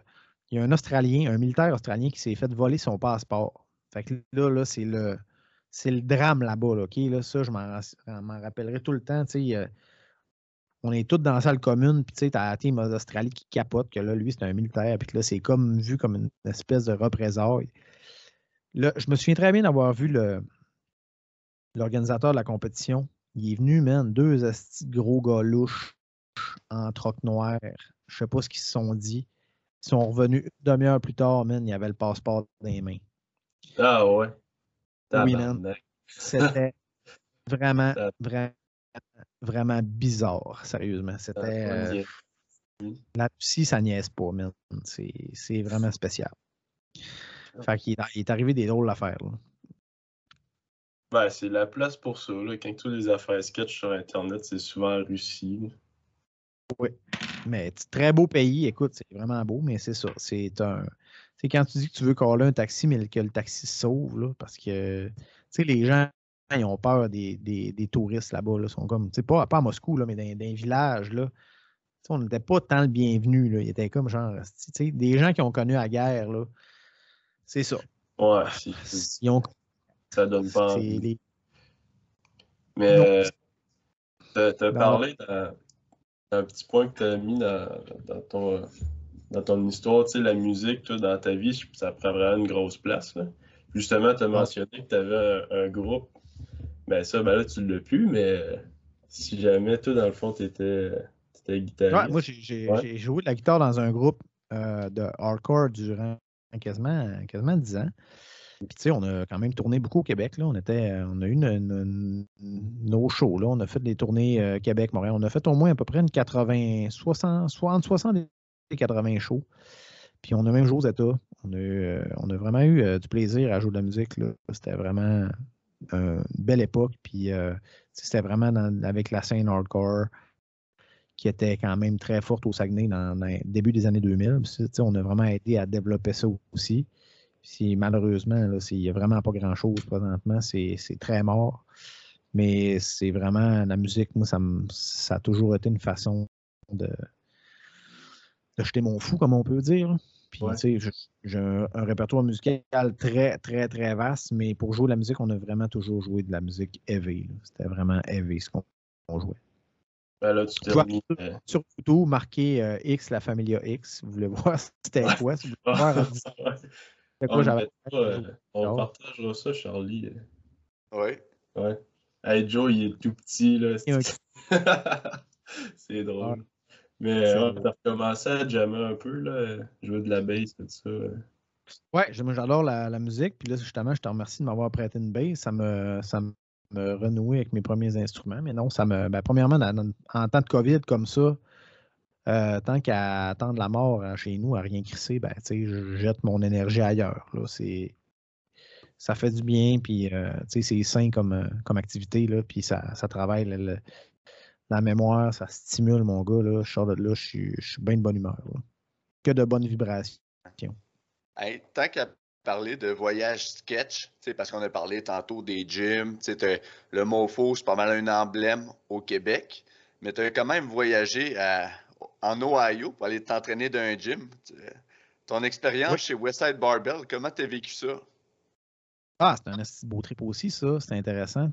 C'est cool m'en parles, j'ai été euh, deux semaines au Westside en 2011. Puis euh, je me suis entraîné avec Louis Simmons pendant deux semaines de temps. Puis, euh, tu sais, moi, je n'ai que du positif à dire de, ce gars-là, tu sais, même s'il est très controversé. moi, j'ai été là, il, m'a accueilli, mon gars, là. Ben, premièrement, quand je suis rentré, je n'étais même pas annoncé, parce que là, c'était pas mainstream comme aujourd'hui. Je suis rentré là, tu sais, il n'y a pas d'affiche, il n'y a rien. Euh, je dis, je viens m'entraîner. Le gars qui était à la porte, il s'entraînait. Il dit, non, tu peux pas t'entraîner ici. Je fais, oui. J'ai fait 14 heures de char. Je te jure que je m'en viens m'entraîner ici ce matin. Puis je savais que le, AM crew, le morning crew s'entraînait à 6 heures. Fait que moi, j'étais là à 6 heures le matin. Euh, il s'entraînait à 8 heures, puis il allait déjeuner à 6. Fait que ils sont arrivés. Louis Simon est arrivé. Il a dit OK, ben écoute, euh, je vais te laisser faire un training. Si tu es assez fort, tu resteras. Sinon, Sinon, ben, ça sera terminé. Fait que, man, j'ai été chanceux. Je me suis entraîné avec le, le, Morning Crew. Puis j'ai fait le. Fait le deuxième plus gros bench ce matin-là. Puis, c'est pas compliqué. Il se calisse de toi. Quand je te dis se calisser de toi, là, il s'en calisse jusqu'à temps qu'il se rende compte que tu sois fort. Fait que, il y avait un autre gars, mettons, qui était avec moi, qui venait de l'extérieur aussi, qui était là. Puis c'était vraiment une petite guenille, puis il s'en calissait. Il n'a même pas adressé sa parole. Je ne sais même pas s'il l'a regardé. Là. Fait que, tu sais, moi, quand j'ai vu que j'ai battu un gars, tu sais, dans le move de Max on a fait un reverse bend au bench euh, ce matin-là. Future méthode. Euh, ouais, future méthode. Fait que euh, j'ai réussi à faire un esti de bench la mort, man. Ce journée-là, j'étais wiré en esti. Fait que, tu sais, moi, quand j'étais un show-off, quand j'ai du monde à impressionner, ça a sorti en crise ce matin-là, mon gars. Puis, ça a fait. Il a, fait qu'il a dit, OK, let's go là, il s'est mis à s'intéresser à moi, ce que je faisais. Il s'est mis à me donner. Il me, il me programmait mes trainings pendant deux semaines. J'étais supposé rester là deux jours, c'est ça, il faut que vous compreniez. finalement, il a dit OK, euh, euh, il a payé mon hôtel pendant quatre jours. Il nous a payé à déjeuner, il nous a payé à souper. Écoute, là, il a été généreux. Il me donnait tous ses livres d'entraînement. Il me donnait un soute euh, parce que lui, son but, c'est de populariser sa méthode à travers le monde. C'est lui, son but ultime, c'est ça. C'est ça qui, le drive. Fait que lui, c'est le multiply, c'est des monolithes, c'est vraiment, c'est ça qui l'intéresse. Fait que lui, il me donne un, saut, même, pour que je m'entraîne, puis que je commence à coacher du monde. Mais tu sais, j'ai jamais mis ce saut-là. Quand je suis revenu chez nous, j'ai bien vu que c'était une autre planète. Si sérieusement, j'étais resté là-bas, j'aurais embarqué avec eux autres, parce que c'est plus grand que nature. Tu es d'une gang, tu es dans quelque chose de tout le monde fait la même affaire. Tout le monde est convaincu que c'est le ultimate way pour s'entraîner. Tu sais, je disais ce que je faisais, man. Les gars, ils étaient à côté de lui, puis ils me regardaient, man. T'es une marde. Si tu fais ça comme training, c'est dégueulasse. Pourquoi tu fais ça? C'est pourri. Tu sais, C'était malaisant de dire que je faisais une méthode qui n'était pas comme la leur. tu comprends, là? Tu faisais quoi? C'est là que ça. Ben, tu sais, moi, la, la, méthode conjuguée, c'est ça qu'ils faisaient. Une journée dynamique, une journée de max effort. Puis, euh, tu sais, ils sont en crew, puis euh, ils se disent aujourd'hui, bon, ben, OK, on se calisse une volée sur un deadlift front pin, puis tout le monde fait le deadlift front pin jusqu'à temps qu'il y en ait un qui meurt. Là, tu sais, c'est intense. Là, puis toi, c'était genre, ouais, je fais du 5 par 5, euh, je fais du volume. C'était quoi ah tu oui, moi, j'étais là, ouais, je fais un single, puis de temps en temps, je fais, euh, je fais des drop sets, puis je fais du squat deux, deux trois fois semaine. Puis il était comme, euh, c'est dégueulasse, ah, c'est de la merde. Fait que c'est ça. Enfin, mais tu sais, puis en même temps, quand je suis allé squatter là, tu sais, je faisais pas ce que je voulais. Là. Ils m'ont pris les pieds, man, les gars, ils m'ont encoté dans le bout du monolithe. J'étais rendu asti l'eau bord avec les pieds, man, plus large que mon setup sumo. Puis je faisais un box qui était genre à la limite du parallèle, puis je faisais le squat avec eux autres. Mais tu sais, Femme ta gueule, puis il faut que tu aies une ouverture. Je suis sorti de là. J'ai appris quand même des affaires. Là. Tout ce qui est au niveau des accessoires, surtout pour le haut de corps, puis toutes les machines qui, ont. Euh, il y a du bon dans la méthode conjuguée. Il n'y a pas juste la merde. ça marche la méthode conjuguée, mon gars. Je l'ai fait 50 ans, puis ça marche la méthode conjuguée. C'est juste, il faut que tu y crois. Il faut que tu aies un plan qui est adapté. C'est sûr que quand tu es sa sauce comme eux autres le sont, tu sais, eux autres, les. Je dis, ah, on pourrait-tu parler de suppléments? Ils tu veux parler de stéroïdes? Tout le monde en presse des stéroïdes. C'est. C'est ça. Tout le monde est sa sauce. Puis ça fait partie du modus operandi. Puis quand tu es sa sauce, ben, c'est sûr que si euh, l'entraînement, là, euh, ça n'a pas besoin d'être autant évolué que si un athlète naturel. C'est peut-être aussi ce côté-là. Puis ils ont vraiment le temps de récupérer avec le type d'entraînement qu'ils font. Fait que c'est clair que moi, je pense que la méthode conjuguée pour ce type de personnes-là, ben, ça fonctionne calissement en. Puis, man, sont forts, les gars. Ils sont forts ils sont forts en guerre, ils sont forts partout. Là. les gars qui, qui, qui benchent 900 livres, là, je te confirme qu'ils benchent 600 rats. C'est pas. Euh, ils font des, des max floor press. Genre, ils ont, 600 livres. Il, y en a qui ont 4 plays, il y en a 5 plays. Le monde est fort. T'as-tu croisé Chuck, Vaughan Paul? Non, il n'était plus là à cette époque-là. Lui, il avait ouvert son propre gym. Il, était en chicane. J'ai, euh, Dave Off s'entraînait quand j'y étais le soir. Lui, il était dans le Night Crew. Hmm. Puis, euh, tu sais, moi, j'étais à l'époque de AJ Roberts, puis de Jake Anderson, puis de Dave Off. au pic de AJ Roberts. Là. Je m'étais entraîné avec un matin. C'est lui qui me, qui, qui, me, qui me déraquait mon monolith le matin. Tu sais, hmm. des gars, tu sais, lui, c'était une gang de super heavyweight. Là. C'est le fun de s'entraîner avec des gros, c'est craquant tabarnak. Là. J'étais tout avec des gros tabarnak. Là. C'était tout, des heavyweight. Il n'y avait pas vraiment de mecs. Il y en avait un ou deux. Mais c'était un gym de gros. C'était imposant. Tu rentres là-dedans, t'es comme Christian des gros. C'est cool. ah ouais, ben, j'ai écouté le film de Westside, là, t'es le tabarnak que c'est. C'est mongol, juste ce qui se passe là-dedans. Ils se battent à côté du Ben, puis ils font leur set. Puis, euh, ah, c'est des malades. C'est ça. Mais là, tu sais, c'est sûr que ça, ça, ça a évolué au fil. Ça a évolué c'est clair que l'ambiance est très particulière. Puis, tu sais, c'est très, très compétitif. Mmh. Puis, euh, si t'es pas fort, on s'en calisse de toi, man. Dès Chris, man, t'as pas ta place. C'est ça. C'est la loi du plus fort, vraiment.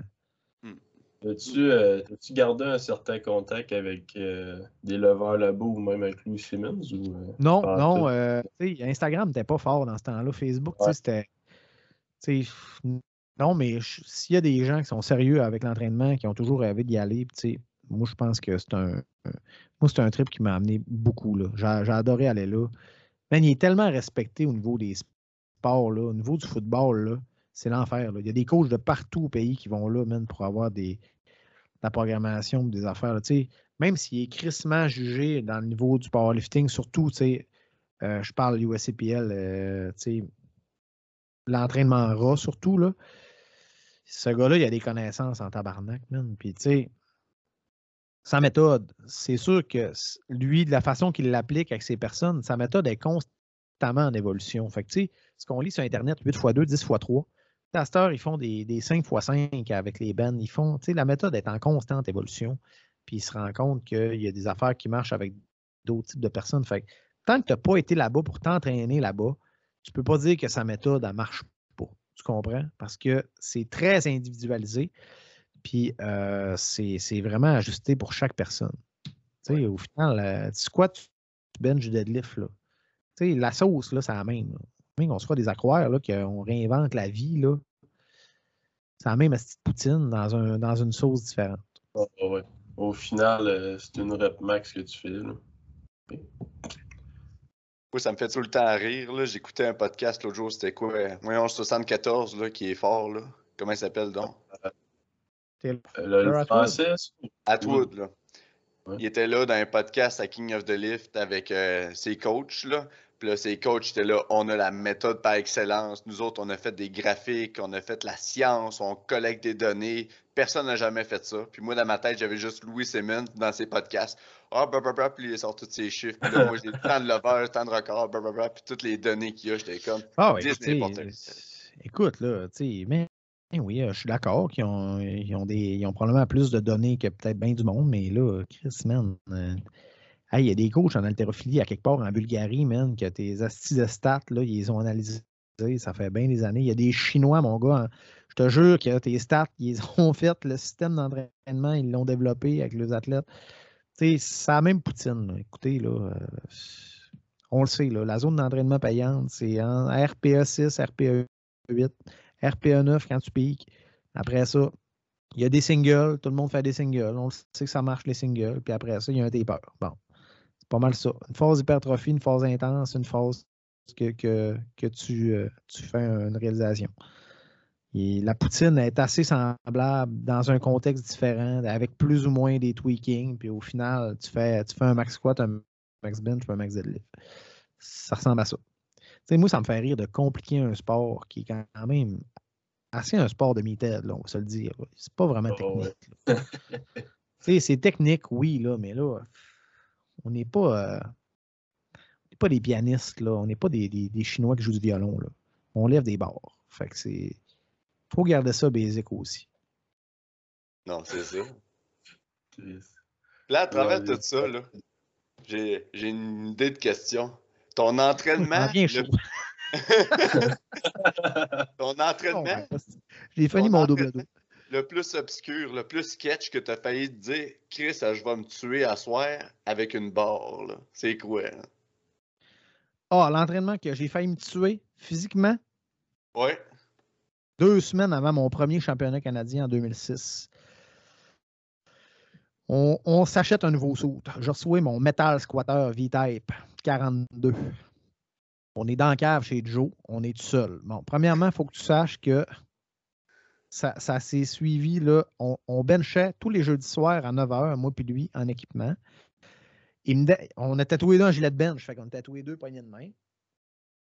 Il me déraquait le bench, il faisait le tour. Moi, je tenais à bord. Il venait mettre le board. Je faisais la rep. Il n'y avait aucun spotter, aucun safety. Notre bench n'avait pas. il refaisait le tour, raquait à bord. Fait que, man, c'était un asti de plan pour se tuer, mon gars.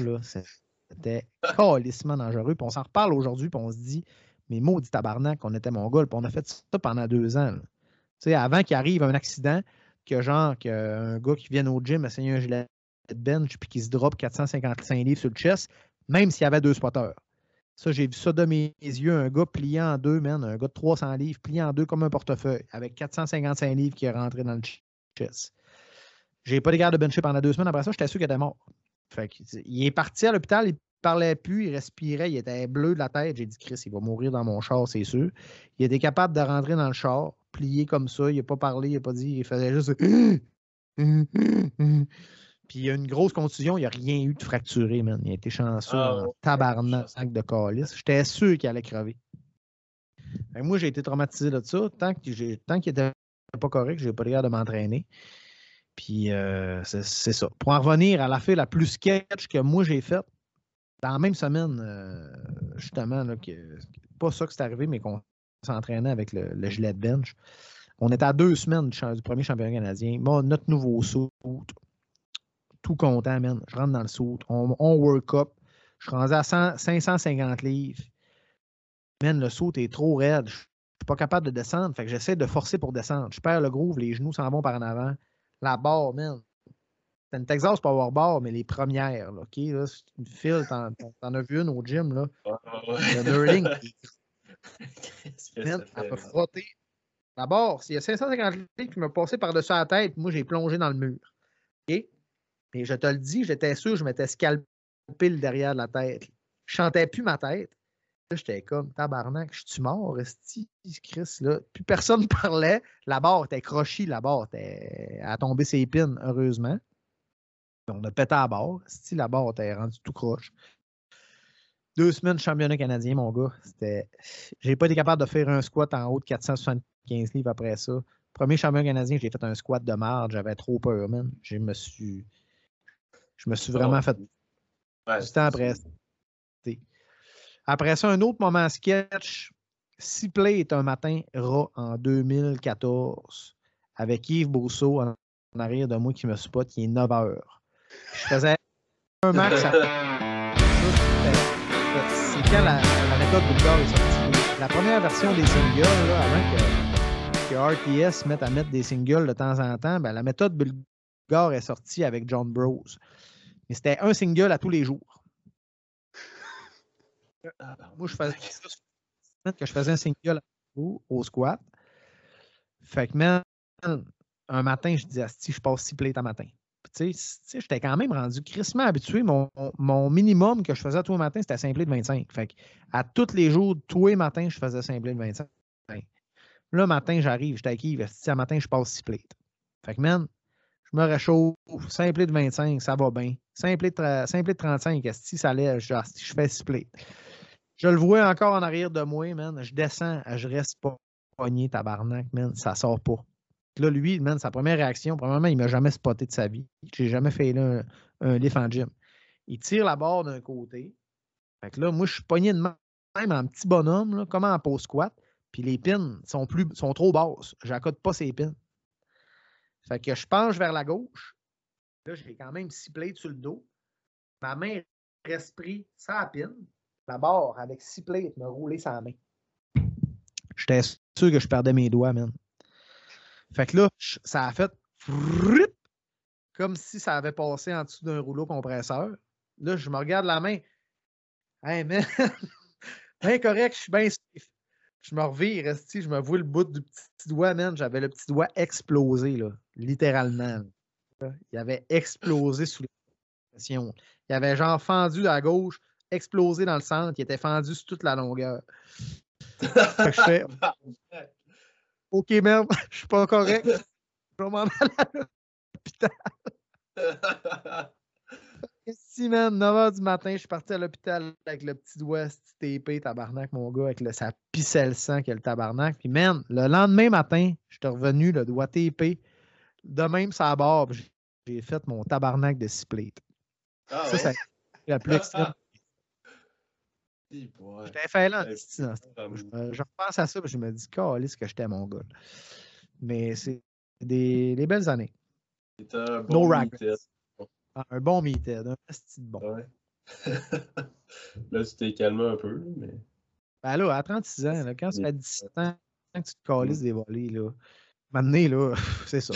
Mais, quand même, mais c'est parce qu'après, quand, quand je fais ça, premièrement, je, récu- je récupère plus, je me blesse, tu sais. Fait j'ai aucun Ouais, intérêt de blesser. là. Tu sais, ma, ma blonde m'a acheté un gilet à Noël, All Pain No Gain de Rascal, là, puis c'est- un esti gilet qui en dit long, là. All pain, no gain, man. C'est ça, le powerlift. Là. Si tu veux faire du powerlifting, tu penses pas être blessé dans ta vie, là. Fuck off, man. C'est le pire sport pour te péter la gueule. C'est le sport qui a le plus de blessures par pratique. C'est d'heures, là. Que ce que j'ai à dire aux gens qui nous écoutent, là, c'est que si tu penses que tu es blessé, là, quand ça fait 17 ans que tu en feras, je te jure, tu vas te blesser comme il faut. Mm. Tu vas avoir mal au dos, tu vas avoir mal, tu vas te pouler un pec, tu vas te pouler quelque chose, tu vas te pouler un naine. Il n'y a rien qui m'est pas arrivé, man. Tabarnak que j'ai mal à la vie. Mais, still here. Ouais, Hey, j'ai encore du fun. C'est ça qui est, qui est cool. C'est que, tu sais, les objectifs changent. Là, tout le monde dit Ah, Joe, tabarnak, là, hein, c'est quoi, là? Tu sais, t'es rendu équipé, c'est parce que tu peux plus compétitionner avec les rats. Ouais, mais OK, je vais-tu arrêter d'en faire à cause que je peux plus être le meilleur au Canada classique, tu sais?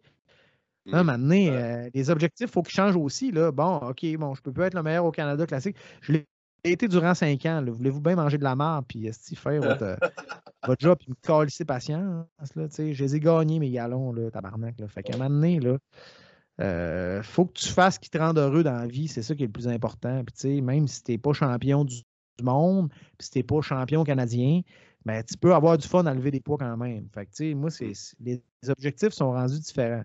Heureusement, équipé, je suis crissement compétitif. Fait que c'est encore plus le fun. Ça me motive encore plus. Fait que, c'est, c'est ça qui est le but, c'est de trouver ce qui te rend heureux puis de, le faire. Écoute, moi, j'aime ça m'entraîner, ça me drive. Moi, là, j'ai encore le même hostie de feeling. Comme là, tu sais, hier, c'était, vendredi soir, j'avais un squat pesant à faire. ça m'a stressé toute la journée. Je l'ai fait, là, c'était comme, hostie de calice que je me sens bien. C'est un hostie de beau feeling. Euh, j'ai sorti toute l'agression que j'avais dans le body. Tout ce qui conteste, c'est que je trouve mes clés de char pour m'en aller chez nous après.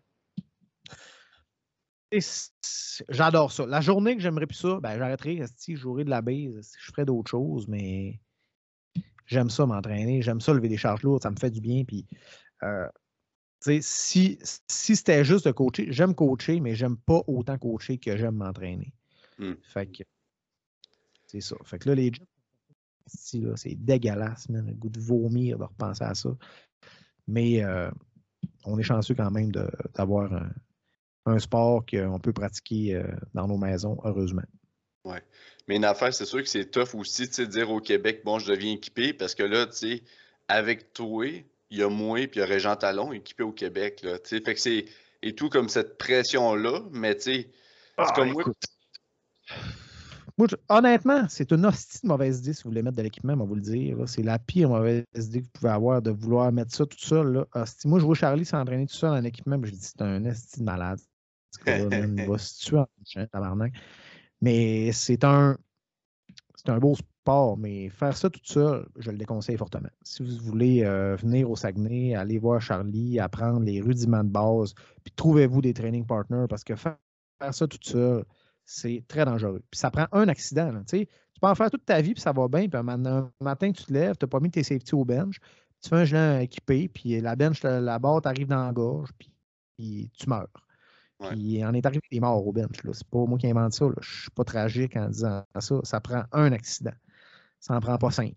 Juste un fatal, puis c'est assez pour que ça devienne. Puis il n'y a pas tant d'accidents qui arrivent là, quand même en squat puis en, en deadlift. Il y en arrive, mais pas, pas tant que ça. Mais ça en prend juste un grave. Fait que, moi, ce que je dis aux gens, c'est d'être crissement sécuritaire quand vous entraînez tout seul. Mettez vos safety au squat, mettez vos safety au bench, puis niaisez pas avec ça. oui, surtout, le, surtout le bench euh, shirt. Là. Moi, je vois quasiment ça comme un power clean. Faut tailler, contrôler, toucher, prendre une pause, puis après ça, tu as tout le bounce, mais il faut que tu sois capable de catcher le bounce avec tes triceps puis le finir le mouvement. Puis, tu sais, moi, ça m'est arrivé, ben, toi, Joe, tu le sais. Mais tu sais, dans ma prep, ça m'est arrivé une fois que j'ai catché ça tout croche. Puis quand j'allais pour finir le lockout, la barre a pogné dans mes safety, euh, pas dans mes safety, dans mon euh, G-cup d'un bar. Mais il a fallu que je lève mon cul, sinon j'allais rester en dessous de la barre cette fois-là. Ça a été un lift de. C'était un single, puis ça a duré pour moi 25 secondes. Là. Ah, c'était peur, hein? Hey, ça fait quand même 1h35 qu'on jase. Hein? Ouais. mais, mais c'est ça, puis tu sais, c'est parce qu'équipé. Moi, je. Bon, on n'écoutera pas ça, ils vont dire se mettre trop long, tabarnak. Ça m'a tant intéressé. Puis, tu sais, je sais même pas si tu t'en souviens, Joe, mais avant que je commence dans Fédé, puis je jouais au football, tu sais, je, contemplais l'idée d'être équipé. Je trouvais, puis, tu sais, je regardais Westside, j'étais comme, c'est malade, je veux essayer ça. Puis, je t'avais écrit dans ce temps-là. Là. Je n'avais même pas fait un mail. Je dis, tu penses de quoi, toi, l'équipé? Euh, viens, il faut que tu t'as un training crew, tu peux pas faire ça tout seul. Puis là, je voyais que ça coûtait cher. Là, je checkais pour acheter des sauts ultra tête, genre sur eBay. Puis Chris, que quand j'ai commencé vraiment équipé, j'étais comme Chris, tu essaies de mettre ça. Juste la première fois j'ai mis un squat suit, ça a pris une heure et demie, puis était ben trop tête. Puis mon, entraînement, ça a été mettre le squat suit. C'est une nasty de bébite. Effectivement. Toi, mon beau fil, t'as de bon dire? Oui. Euh, peut-être que je vais essayer ça un jour, là, mais que je suis avec trop scrap, mais pour l'instant, ah, je vais oui, Tu as, une coupe de championnat canadien à gagner là, avant d'aller mettre un oh. Oh, oui. Bien les affaires c'est ça, mec, je voyais tout pété. Quand le King is back, là, ça va y aller. Ah ouais. Ben là, mec, qu'on puisse recommencer à s'entraîner pour vrai, ça va y aller. Parce que, ben, tu sais, quand j'étais chez Charlie, j'ai sorti quand même un 500 x 6. Puis, tu sais, j'ai pas eu. Moi, ce qui me fait rire de ton post, je trouvais ça cool, t'as fait 500 x 6. Je ne serai plus un meted, c'est terminé. 500 x 6, premier squat, qui recommence. Je suis comme, ça aurait peut-être fait 4 plates. Ça aurait peut-être été plus raisonnable. non, 500 x 6. J'ai fait 4 plates la semaine d'avant. Ok, je savais pas que tu l'avais fait. Je, pensais, que c'était ton premier. Non, non, non. bon, il est passé de 3 plates au, front squat à 5 plates en série de 6. Hmm, c'est assez. Hmm, une progression raisonnable. C'est euh, genre à fil. Je disais, bon, semaine prochaine, 600 x 6, mais non, je vais faire. Euh, je vais mettre 5,25 progressivement pour. Alors, Phil, il arrive dans mon garage trash. Tu sais, c'est trash, mon garage. Il faut que je fasse le ménage. Il y a des canisses de gaz partout, des outils partout. Il arrive avec son petit chat et son petit cochon d'âne. je dis. Hey, Steven, je pense que mon chat, il sent encore l'huile. Elle était tellement sale, là, genre. Admettons, elle a la bedaine blanche, là, j'ai sorti de là avec un chat noir et brun.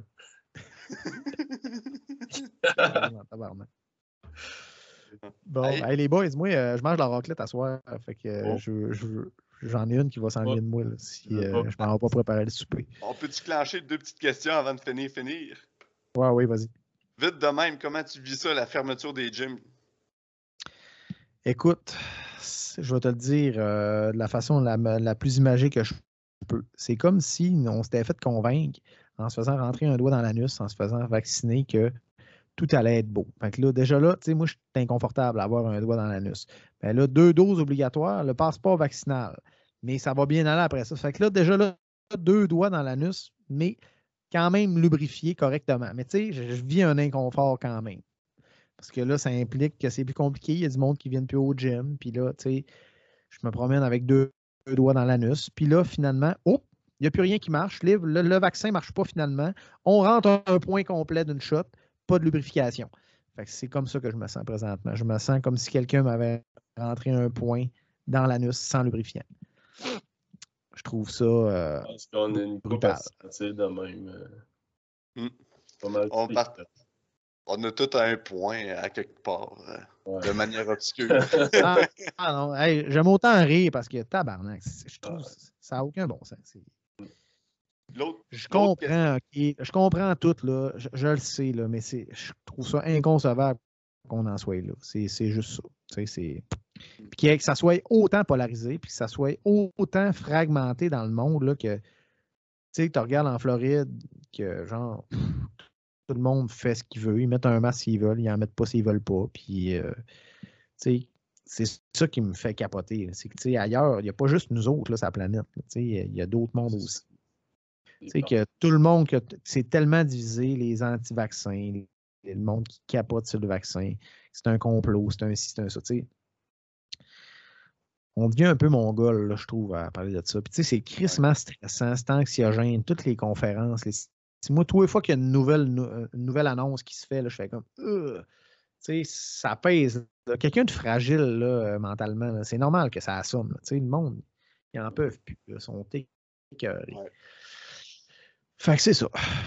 Puis de façon plus légère, vite, c'est sûr qu'on en a parlé quand même. C'est quoi le genre de conseil que tu donnerais à un débutant équipé? On en a parlé un peu, là, mais. Un débutant équipé. Ben, au pire, euh, Raw puis équipé. Là. Au pire, fait ben, les. premièrement, Raw, première étape, trouve-toi un coach en présentiel. Là, c'est impossible présentement. Mais dès que les gyms réouvrent, contacte un club, trouve-toi un coach qui va t'aider, qui va te placer, qui va te, te, diriger, qui va te faire un programme. Parce que dans, pratiquement, tu sais, c'est pas la programmation. Là, quand même que moi, je fais, je fais souvent, là, quand je vois du monde qui commence. Là, ah, moi, je me fais coacher par euh, John Badowski, qui lui, euh, il coach dans telle équipe euh, aux États. C'est lui qui fait mon programme au MMN. On s'en calisse que John Badowski, qui est coach de team superstar. Là, Tout ce que tu as besoin, c'est d'un qui va te montrer comment squatter comme il faut, comment bencher comme il faut avec les bons règles, appliquer les bonnes techniques, d'avoir un, plan d'entraînement steady qui va t'éviter d'être un un fiasco qui va, qui va peut-être te péter la gueule finalement, mais il n'y a rien besoin d'avoir d'évoluer à ce stade-ci. Fait que quand même que ce soit John Petrucci qui va faire ton training de Team Superstar USA, ça change fuck all. OK? Fait que mm. ça, pour un débutant, trouve-toi un coach qui a des bonnes connaissances, qui fait partie de la FED, qui est au courant de ce qu'on fait. Puis, euh, il y a des très bons coachs partout au Québec. Écoute, il suffit que tu en engages un.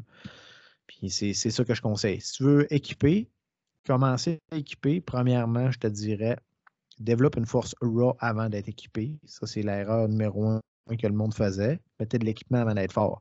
moi, je me rappelle d'une époque, je voyais des filles bencher 30 livres de chaque barre sur barre avec un gilet de bench. C'était gênant. J'étais là, what the fuck? C'est Chris en train de touer. Là, 25 livres au bench, j'ai capable de faire ça sans gilet de bench. Comment tu fais pour toucher, premièrement, je ne sais pas. Mais c'est des affaires qui.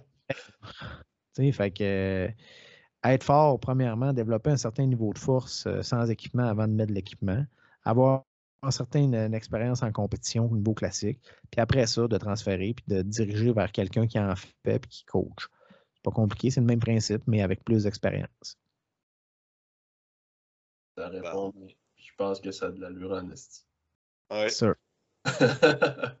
bon, ben, Joe, on, va te remercier de ta présence sur le podcast. Ça m'a fait ben, plaisir de faire un petit après-ski jazz avec vous, les boys. Fait qu'on va se dire euh, à la prochaine fois, dans un contexte moins virtuel si possible. C'est tout le temps le fun de conduire dans le parc du Saguenay. C'est tout le temps. Vous me redonnerez les nouvelles de ce podcast-là. Ça a été euh, boycotté ces réseaux. Trop de sacs.